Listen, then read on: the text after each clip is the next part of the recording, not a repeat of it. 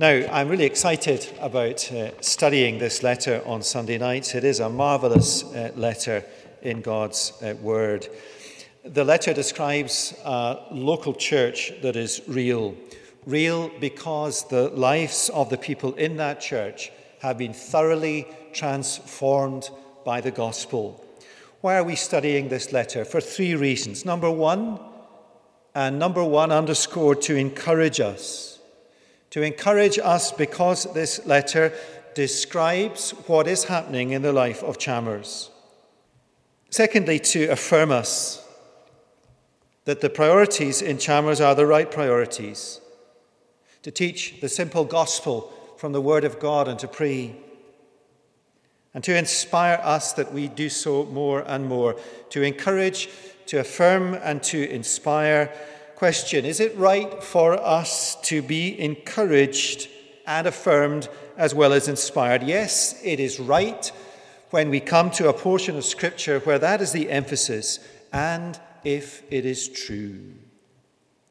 There are times and seasons in a church when that encouragement is much needed as a blessing, as a benediction from God to our souls. And I hope and pray we will be encouraged, affirmed, and inspired. Now, Paul and Silvanus, or Silas, had planted the church in Thessalonica. These events are recorded in Acts chapter 17.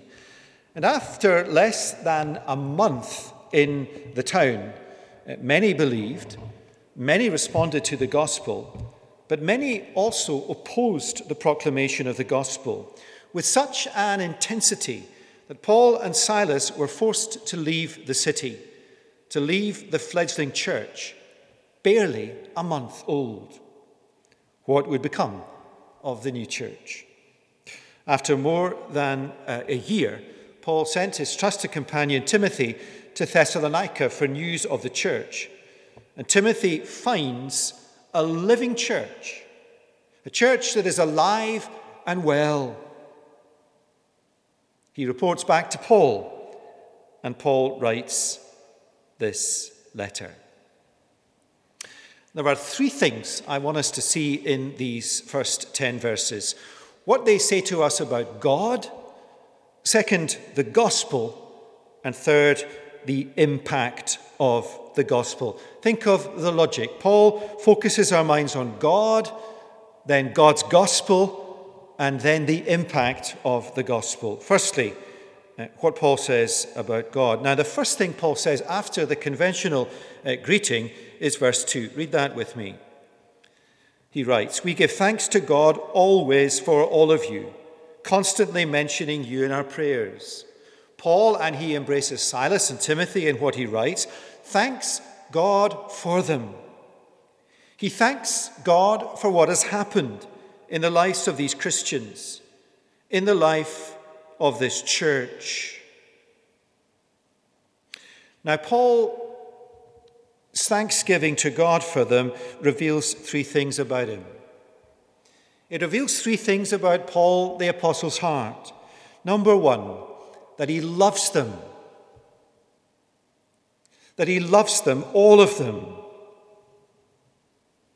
Number two, that he rejoices in the impact of the gospel in their lives. When Paul sees the evidences of grace and spiritual fruit, he rejoices. And thirdly, Paul prays with thanks to God for them because Paul knows that it's God who has brought about the transformation in their lives through his gospel. Paul knows that what has happened is supernatural. And that's why he is always and constantly, that is the language he uses, praying for them. He knows it is God's work. Now, more than any other church, that is perhaps clear because Paul had only been there for 3 or 4 weeks. They'd been left on their own. And yet Timothy comes and reports back that the church is alive and well. God has been at work. I find it a very moving comment We give thanks to God always for all of you, constantly mentioning you in our prayers. I want to take you inside one of our elders' meetings, a typical elders' meeting. And this is increasingly the case in our elders' meetings now. I want you to know that you are all prayed for, with thanks to God, for what is happening in your lives. I want you to know that your small group leaders pray for you, with thanks to God, for what is happening in your lives. I want you to know that, because it's true that you are prayed for.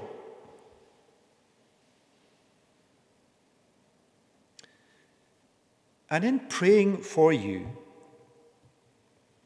and we forget this, whether as elders or small group leaders or Sunday club leaders or whatever, we forget this, and prayer reminds us of it, that it's God who is at work in our lives. It's God who is holding the church together. It is God who protected the church in Thessalonica when everything was against it. It is God, as we were reminded in Psalm 93 at Christmas, who is sovereign and who is steadily attending to the care of this church and other churches during this difficult time. We thank God that he is at work in people's lives. Now, let's consider, secondly, the gospel. We're going to get to the implications or the impact of the gospel in a minute. But firstly, let's consider the gospel. What is the gospel that makes a real impact in the life of a local church? Now, the key verse is verse 4. Read that with me. For we know, brothers loved by God, that he has chosen you because, now notice, underscore, highlight the word, our gospel. Our gospel came to you, not only in word, but also in power and in the Holy Spirit, and with full conviction. You know what kind of men we proved to be among you for your sake. What is the gospel? What is the gospel of God that impacts people in the life of a local church? It is the apostles' gospel. That's what Paul means by our gospel. The apostles' gospel. The gospel given to the apostles by the Lord Jesus Christ. Their gospel, the apostles' gospel, is Jesus' gospel. It is the only true gospel. It is the only gospel that has been given by the Lord Jesus Christ to his apostles and then to the church and to us. Now, what is it? Their gospel. Let me read to you from Acts chapter 17, which describes how the church in Thessalonica began. Acts chapter 17 and verse 1. Now when they, Paul and Silas, had passed through Amphipolis and Apollonia, they came to Thessalonica, where there was a synagogue of the Jews. And Paul went in as was his custom. And on 3 Sabbath days he reasoned with them from the Scriptures, explaining and proving that it was necessary for the Christ to suffer and to rise from the dead. And saying, this Christ whom I proclaim to you is the Christ. This Christ whom I proclaim to you is the Christ. That's the apostles' gospel, that Jesus is the Christ, the Messiah, God's chosen and anointed King. And as the Messiah, Jesus must suffer, he must die, and then rise from the dead. That is the gospel. Jesus is the Christ, and the Christ must suffer and rise from the dead. That is the gospel given by the risen and ascended Jesus to the apostles to proclaim the apostles' gospel. Our gospel, Paul says, is the only true gospel. This is the gospel that changes lives. This is the only gospel that changes lives. When we refer in Chalmers to the simple biblical gospel as a core conviction, this is what we mean. And I pray, God, that we will always mean this in the years, the decades, and beyond that are ahead. What we mean is the apostles' gospel, Jesus' gospel, Christ and him crucified. And we must hold one another accountable to this core conviction. The gospel of God is the apostles' gospel, Christ and him crucified. Moreover, the gospel is spoken. Paul says, our gospel came to you in word. The gospel is something that is spoken or taught. The gospel comes with words. Acts 17 describes how Paul proclaimed the gospel by reasoning with them from the scriptures, explaining and proving. And likewise, we proclaim the gospel from the Bible. That's exactly what I'm doing, reasoning from the scriptures of the Old and New Testaments, reasoning, explaining, proving, exhorting. What? That Jesus is the Christ, crucified and risen. That's why, along with a simple biblical gospel, teaching the Bible is a core conviction. It is how the gospel is proclaimed. It is how the gospel comes to people's hearts and lives. And again, this is of such vital importance. In church life, in church leadership at the moment, there are so many things to attend to. So many Zoom calls, so many Zoom meetings I could go to on how to survive the coronavirus pandemic, how to lead the church through it, so on and so forth. Constant changes, week in, week out, demanding our attention. But we must not neglect to rest in the sovereign care of God. And we must not neglect to attend what Jesus says is the most important thing, speaking, teaching the word of God and praying, for thus we will bring the gospel to bear in our lives with all of its blessing, not least the blessed assurance in uncertain times.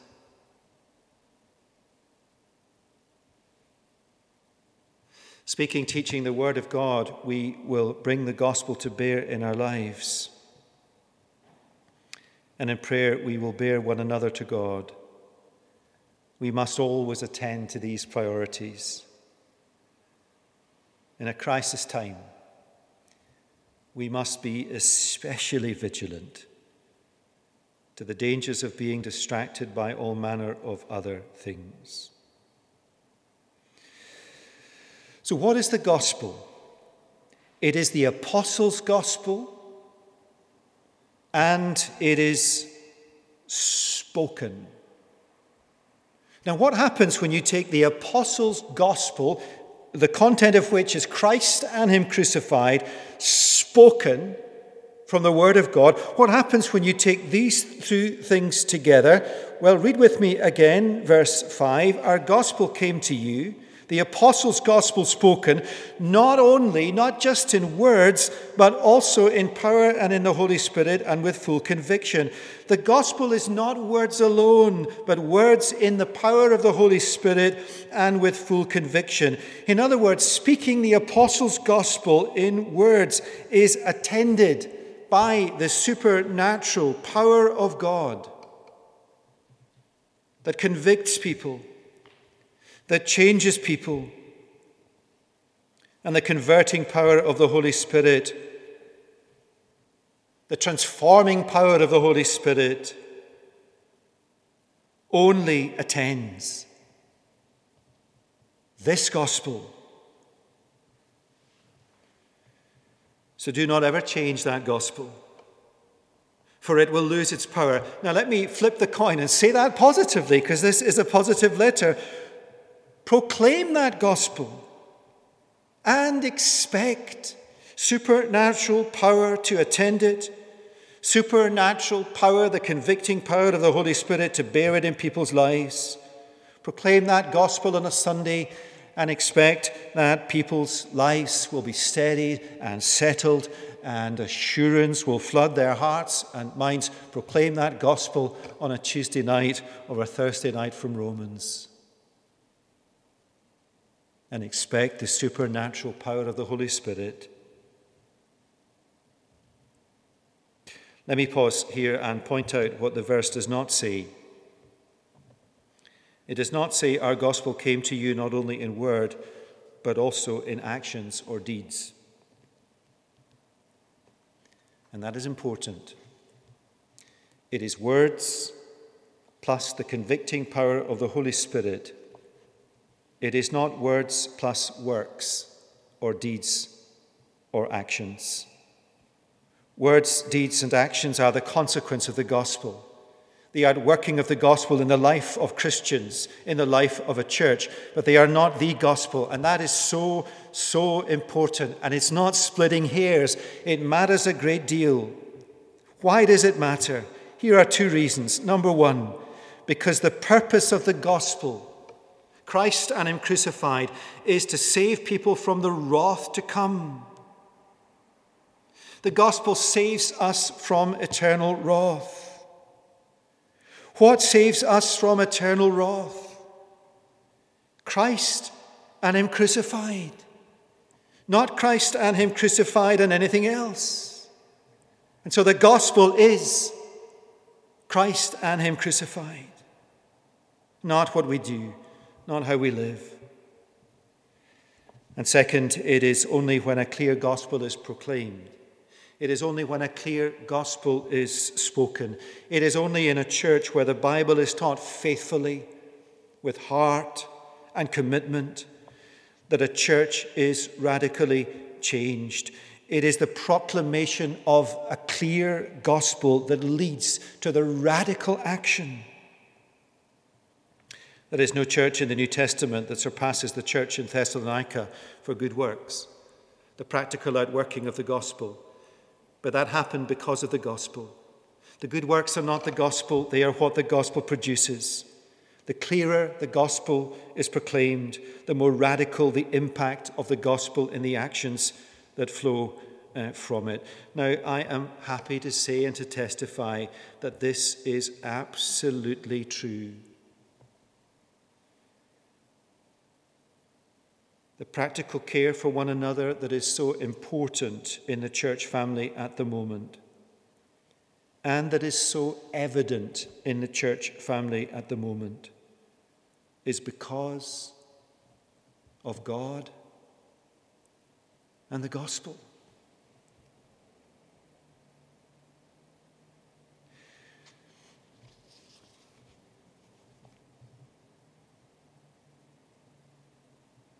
You know, it is not for nothing that across the country, when churches were able to meet in person, that very few did so. It would be too simplistic to say that it was only the resource-rich churches that could do so. The truth was that, and there are many exceptions for many reasons, but over the piece, the churches that were able to do so were churches where the gospel of God was proclaimed. The clearer the gospel proclaimed, the more radical the consequences. You see how important it is that we understand what the true gospel is. The apostles' gospel, the gospel God has given us, the gospel that is attended by the supernatural power of the Holy Spirit. Proclaim the gospel, and the power of God is at work. Change the gospel and empty it of its power. Now let's consider, in the time we have left, the impact of the gospel. The logic so far, Paul has focused our attention on God. It's God who is at work in the life of this church. And it's God's gospel that has changed them. What is God's gospel? It is the apostles' gospel spoken, fused together to give supernatural power. Now, what's the impact of the gospel in the life of a local church? Well, we can see what happened in the church in Thessalonica. And we can see two things. We can see, first of all, the impact of the gospel in Thessalonica as a local church. The impact of the gospel in Thessalonica as a local church in two ways. Firstly, conversions. What impact did the gospel have on people? Read with me verses 9 and 10. Johnny's read them and prayed them, so they are definitely a take-home for us tonight. For they themselves report concerning the kind of reception we had among you and how you, and these are wonderful words, this is conversion. This is the impact of the gospel in the life of a local church.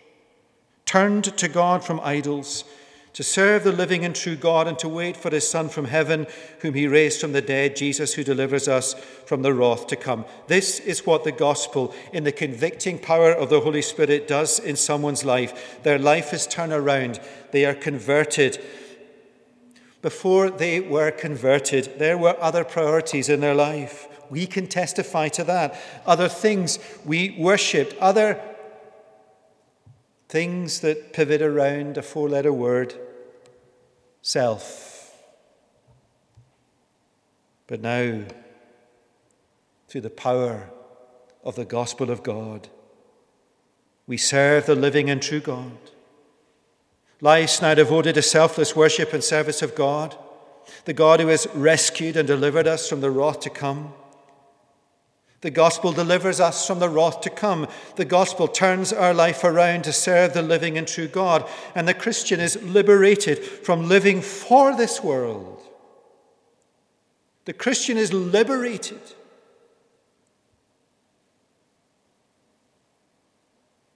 just as I preached that phrase.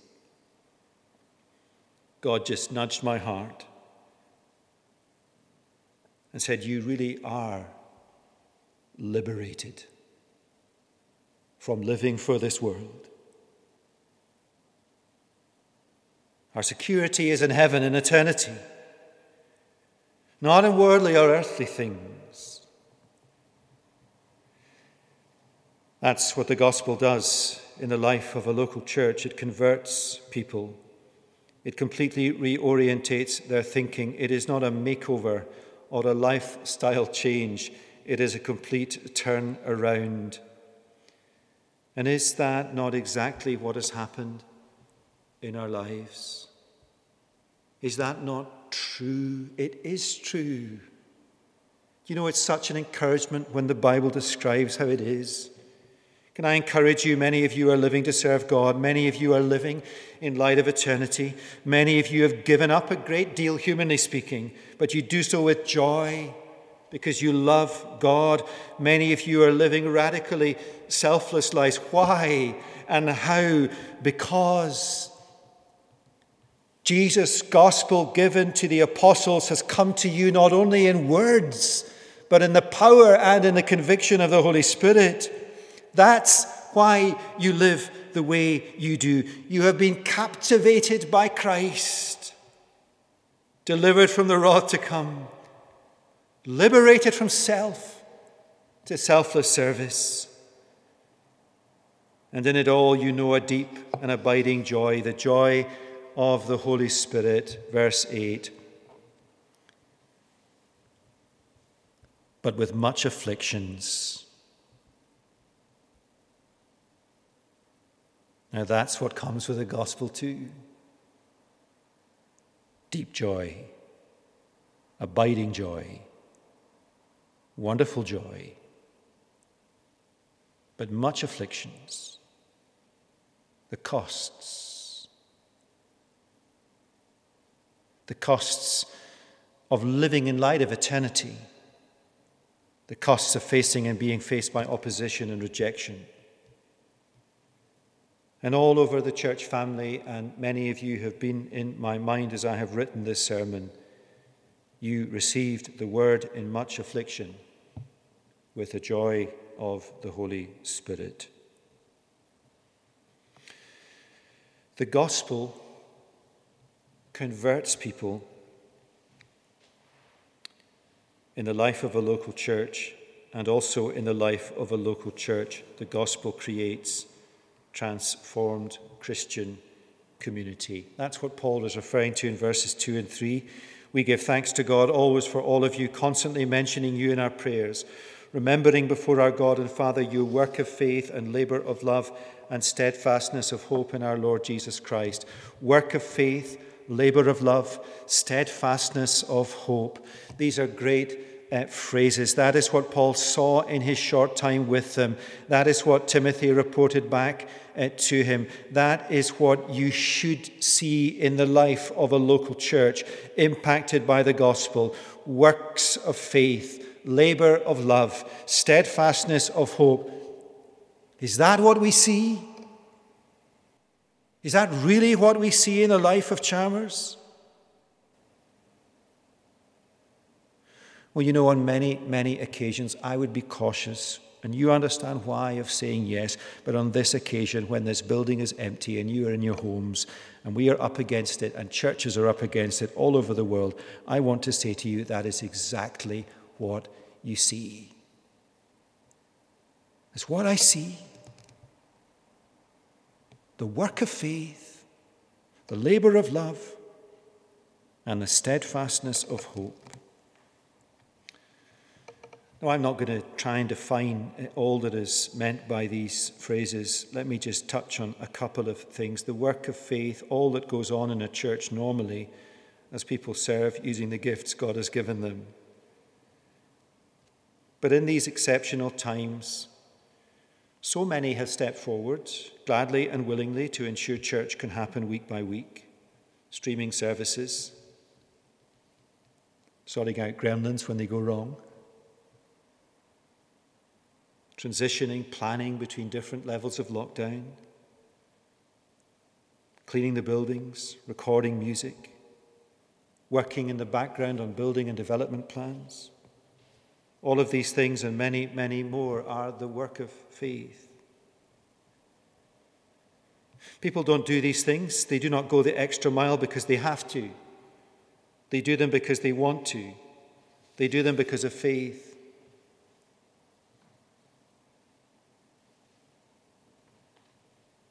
It is far, far too simplistic to say these things happen because there are gifted people to do them. That is true, to an extent, but these things happen because people's lives have been changed by the gospel of God. Labour of love, in the context of the letter, it seems that Paul means by labour of love is, I think, simply the selfless, devoted love for one another that the gospel produces in believers. In chapter 2, Paul describes his love for them in a very moving way. This is the Apostle Paul, the man who wrote Romans, that great and wonderful defense of the gospel. Paul writes, chapter 2, 1 Thessalonians verse 7, "We were gentle among you, like a nursing mother taking care of her own children, so being affectionately desirous of you." Isn't that powerful language? Being affectionately desirous of you. We were ready to share with you not only the gospel of God, but also our own selves, because you had become very dear to us. That is the labor of love. That's the example the great Apostle Paul uses to describe his ministry among them. It is the language of family love. It is not just love for one another. It is a labor of love. It is a mum to their child. On Friday afternoon, I was at the pastoral ministry group meeting, and what I heard being described by those in that group was simply a labor of love, as people across the church family are loved and cared for. That does not happen because of a system. It does not happen because of good organization, all of which is important. It happens because the gospel of God has changed people's lives and made them love one another supernaturally. Paul's language really does make us think. Is this true of us in Chalmers? That being affectionately desirous of one another, we were ready to share with each other not only the gospel of God, but our own selves, because we had become very dear to one another. That's church family language.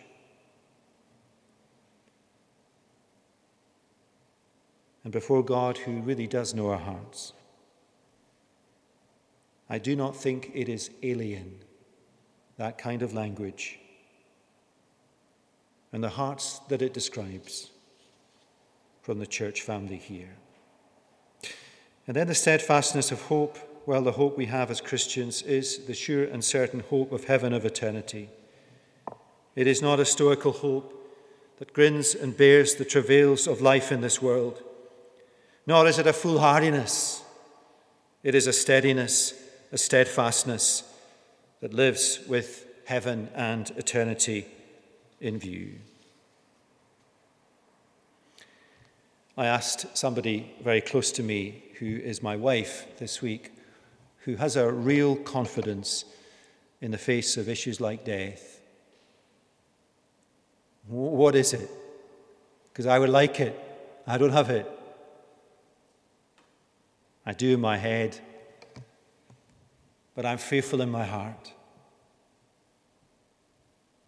What's the answer? It's a steadfastness of hope, a steadiness,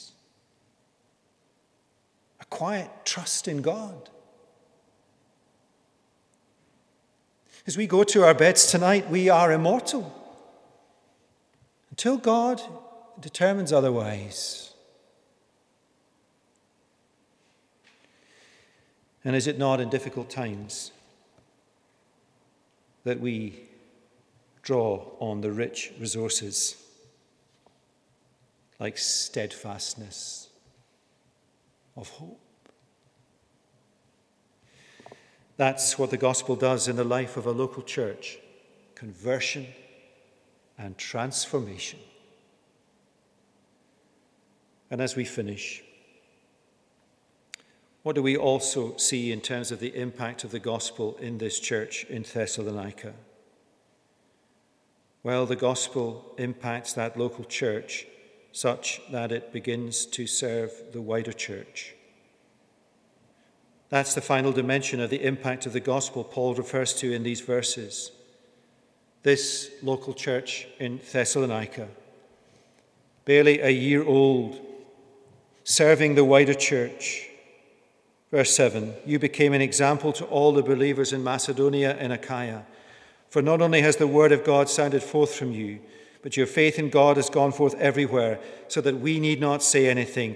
For they themselves report concerning us the kind of reception we had among you, and how you turned to God from idols to serve the living and true God.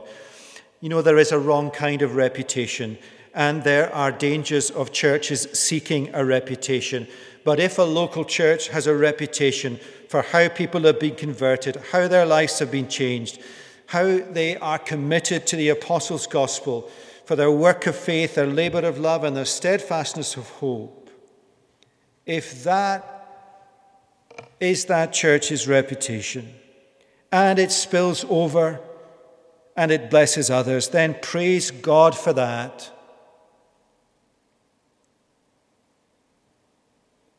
You know, there are risks all the time when you're on that kind of territory. But is the Christian life, is an active living church not constantly in a position of risk? It's very, very important, and I think Rog mentioned this in his talk this morning, that If we come up with a vision called 2020-30 vision or whatever, we need to see the aspects of that vision reflected in the Word of God. And here we see in the church in Thessalonica, a church that is a local church and a church that is serving the wider church. The commitment to serve the wider church is right, we trust, but it must always be for the right reasons. Davi and Emma leaving Chalmers and UCCF is an illustration of a right reason. We don't want them to go. For much of the last 2 months, they didn't want to go. We love them and are blessed by their ministry. And there is a big part of them that still doesn't want to go, and us. But all of us know it is the right thing for the gospel. And so we send them with joy in our hearts and with our love. Now, there is an insight into the life of a local church in Thessalonica, where God is at work through the gospel of Jesus Christ, the apostles' gospel spoken and attended by the supernatural power of the Holy Spirit. And what's the impact? A local church where people are converted and where people's lives are transformed, and there is a labor of love and a work of faith and a steadfastness of hope all around. These are the marks of its small groups. And a local church that gladly serves the wider church. So let's never, ever, ever change the gospel. Let's pray. Our Father, we thank you for the encouragement of this letter. May indeed it be an encouragement and an inspiration to us over these coming weeks and months. Thank you, Lord, for the wonderful way the Apostle Paul exhorts and then speaks about being affectionately desirous of them. Thank you that what is written in this letter is not different or alien to what is happening in the life of Chalmers. And we pray it will happen more and more and more. For Jesus' sake. Amen.